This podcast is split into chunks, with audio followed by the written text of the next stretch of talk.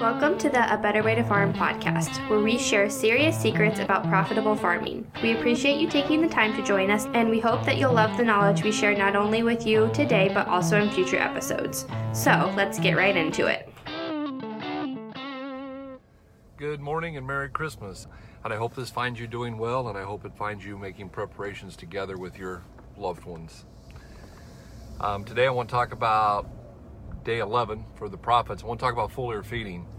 I, I had lunch yesterday with a friend of mine, and he was talking about the fact that he's done. He's a researcher, loves to research, and he said that oftentimes that he's found that foliar feeding is very inconsistent. And one of the ways that the Grinch steals profits is that he gets us to perpetuate lies. And we try something and it worked once, we try it again and it didn't work, and we don't even know why it did or why it didn't. Foliar feeding is really not difficult, but there are some fundamental principles, if you will, that need to be followed. Number one, um, it is not what I use, what I would recommend using as a rescue treatment. We have that field that's in terrible trouble, looks awful, and we think somehow we're going to save it and take it from a train wreck to a to the best there ever was is probably unrealistic. And so as we go about our business, perhaps where we would want to start is on our best 25% of our acres or our best 10%. The idea being that what we already have well established and doing well, the upside potential is there to get more. And if the corn potential is 250 and we get 10%, we get 25 bushel. If the corn potential is 90 and we get 10%, we got nine. I think we're probably better off to go after the 250 corn trying to get the 25 bushel. So that's the first thing that oftentimes we do is we do it in the wrong place. And there are a lot of things that we can do to ensure that. This is one of those deals, guys, where the right product is really important. And the fact that someone tells us that it's the right product, maybe it's because they're trying to do the right thing for themselves and sell you something rather than the right thing for you and actually have a product that was built, specifically built with the quality needed, with the intentions of saying this is a high quality product that we can foliar feed with or go in the seed trench with. There's a lot of products that we can go two by two. There's a lot of products that we can side dress, but they should not be applied in the seed trench and they definitely should not be foliar fed. So consequently, that's one of the things that we look at.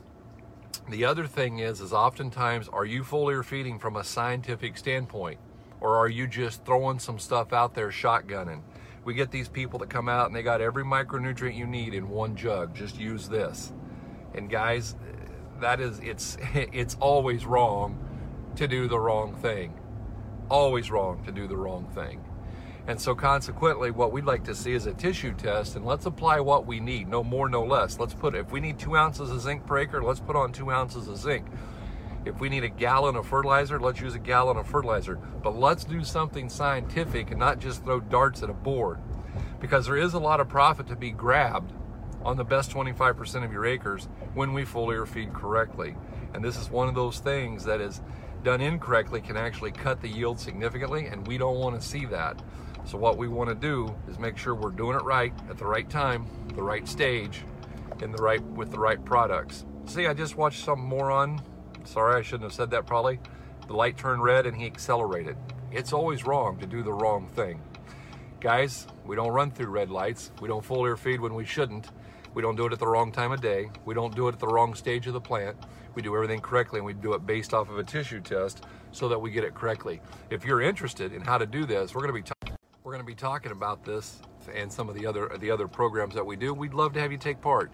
Get us a message right here on the Facebook page or give me a text at 641-919-1206. Hope you guys are having a better day.